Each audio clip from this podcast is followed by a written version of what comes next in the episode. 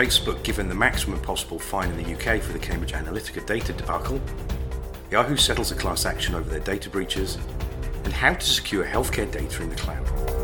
These stories and more on this week's ISMG Security Report.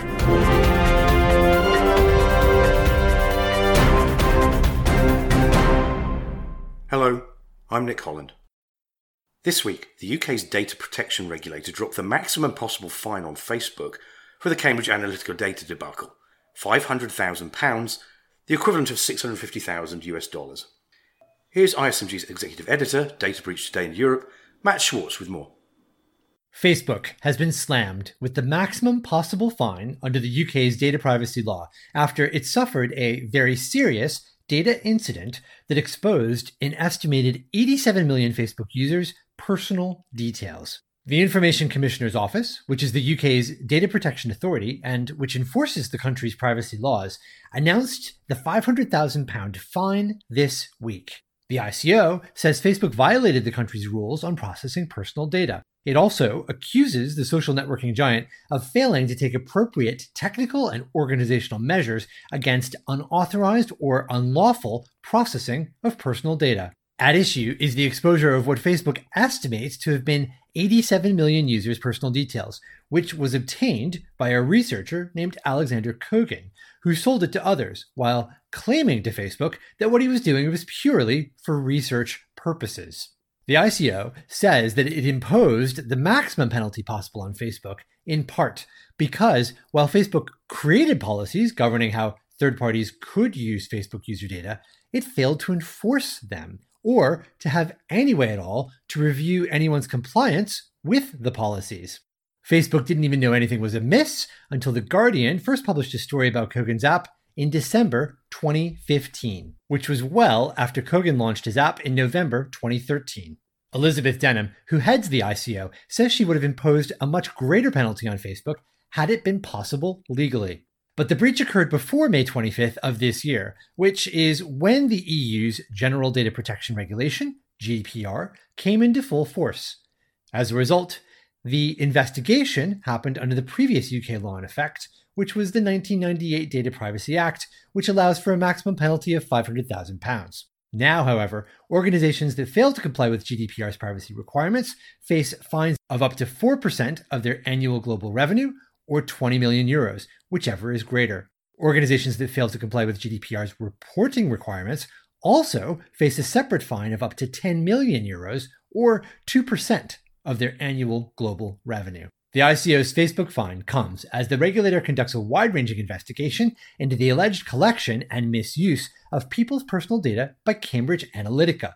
The firm formerly had offices in London, New York, and Washington, and the ICO says it was part of SCL Elections Limited, that was reportedly part owned by US billionaire Robert Mercer. The individuals who ran Cambridge Analytica have been accused of obtaining Facebook user data and using it to try to influence voters potentially helping bring about not only Britain's referendum on the EU, Brexit, but also Donald Trump's election victory. Following the Facebook and Cambridge Analytica data scandal that kicked off last year, Cambridge Analytica closed up shop. But the ICO says that it continues to investigate and has promised to hold the company's directors to account if it finds any evidence of wrongdoing. In other words, the £500,000 fine against Facebook may be the start of much more to come.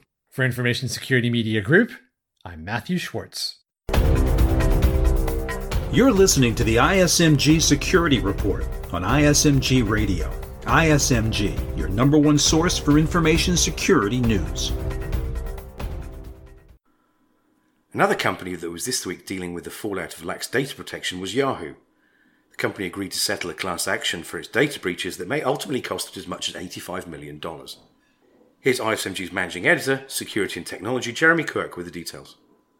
Yahoo's cleanup over its devastating data breaches may soon be coming to an end. Earlier this week, a proposed agreement was filed in federal court that would end a class action suit against the company, which is now owned by Verizon. Yahoo, which is now called Altaba and falls under Verizon's Oath division, could end up paying as much as $85 million. The agreement is awaiting final approval of the court. Under the agreement, Yahoo will put $50 million in a fund for victims seeking reimbursement of losses specifically linked to breaches. Yahoo is also on the hook for a maximum of 35 million in attorney's fees and up to 2.5 million in other expenses. It also must pay for credit monitoring services for victims, a cost that is separate from the 50 million fund. Yahoo's first data breach disclosure was in September 2016. It came as the company was already battling to revive its relevancy as competitors such as Google and Facebook dominated online advertising. In that month, Yahoo disclosed 500 million accounts had been compromised two years earlier.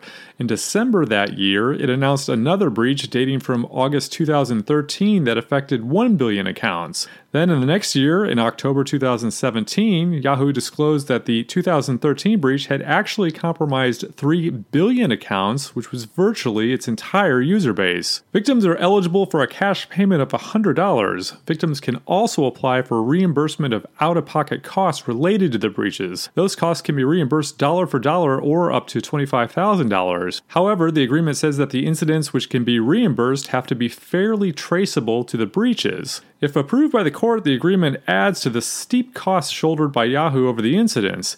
In April, the U.S. Securities and Exchange Commission fined Yahoo 35 million because it waited two years before disclosing the 2014 breach. That breach was disclosed as Verizon was in talks to acquire Yahoo. As a result of the disclosure and the unknown costs that may come, the acquisition price was reduced by about $350 million. It's difficult to calculate the full financial impact of Yahoo's breach problems, but it likely arches up to a half billion dollars. For Information Security Media Group, I'm Jeremy Kirk. Finally, this week, I got to speak with Mark Eggleston, CISO at Health Partners Plans. Mark is also going to be speaking at the upcoming ISMG Healthcare Security Summit in New York on November 13th and 14th. I asked Mark about how he goes about dealing with the problem of secure cloud storage of sensitive healthcare information. Here's Mark's response. Yes, that's a that's a paramount uh, issue here at Health Partners Plans and a lot of their uh, companies. Um, and one of the big solutions there to help that out is CASBs, Cloud Access Security Brokers. But basically, having a technology that's able to monitor the data that you're uh, uploading and downloading from the web is very, very helpful. And these tools, you know, provide also authentication measures, and they authenticate the endpoint as well. So imagine that you are on a company encrypted laptop, it'd probably be a relatively safe place to download um, a patient list. But downloading that same list from, let's say, a Office 365 or cloud-based application to your personal PC, that's a whole nother matter because we don't have the same level of attestations or confirmations that those home personal PCs have robust encryption on those endpoints. So, you know, these type of cloud technologies are where a lot of my um, security folks are beginning to go to because what we've come to realize is that the perimeter is dead. A lot of those perimeter devices that we've invested in through the last several years uh, are not as adept and are not as thorough at really getting you a good picture of cloud-based security risk.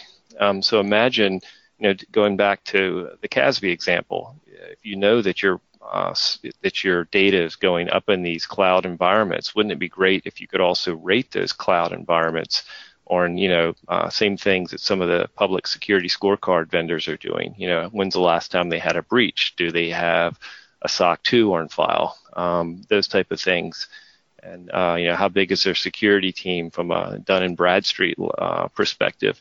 All those type of factors being figured in can really help you uh, boil the inevitable ocean of risk that exists in the cloud. Um, so we're pleased to be uh, using some of those tools here at my company. That's it for this week's ISMG Security Report.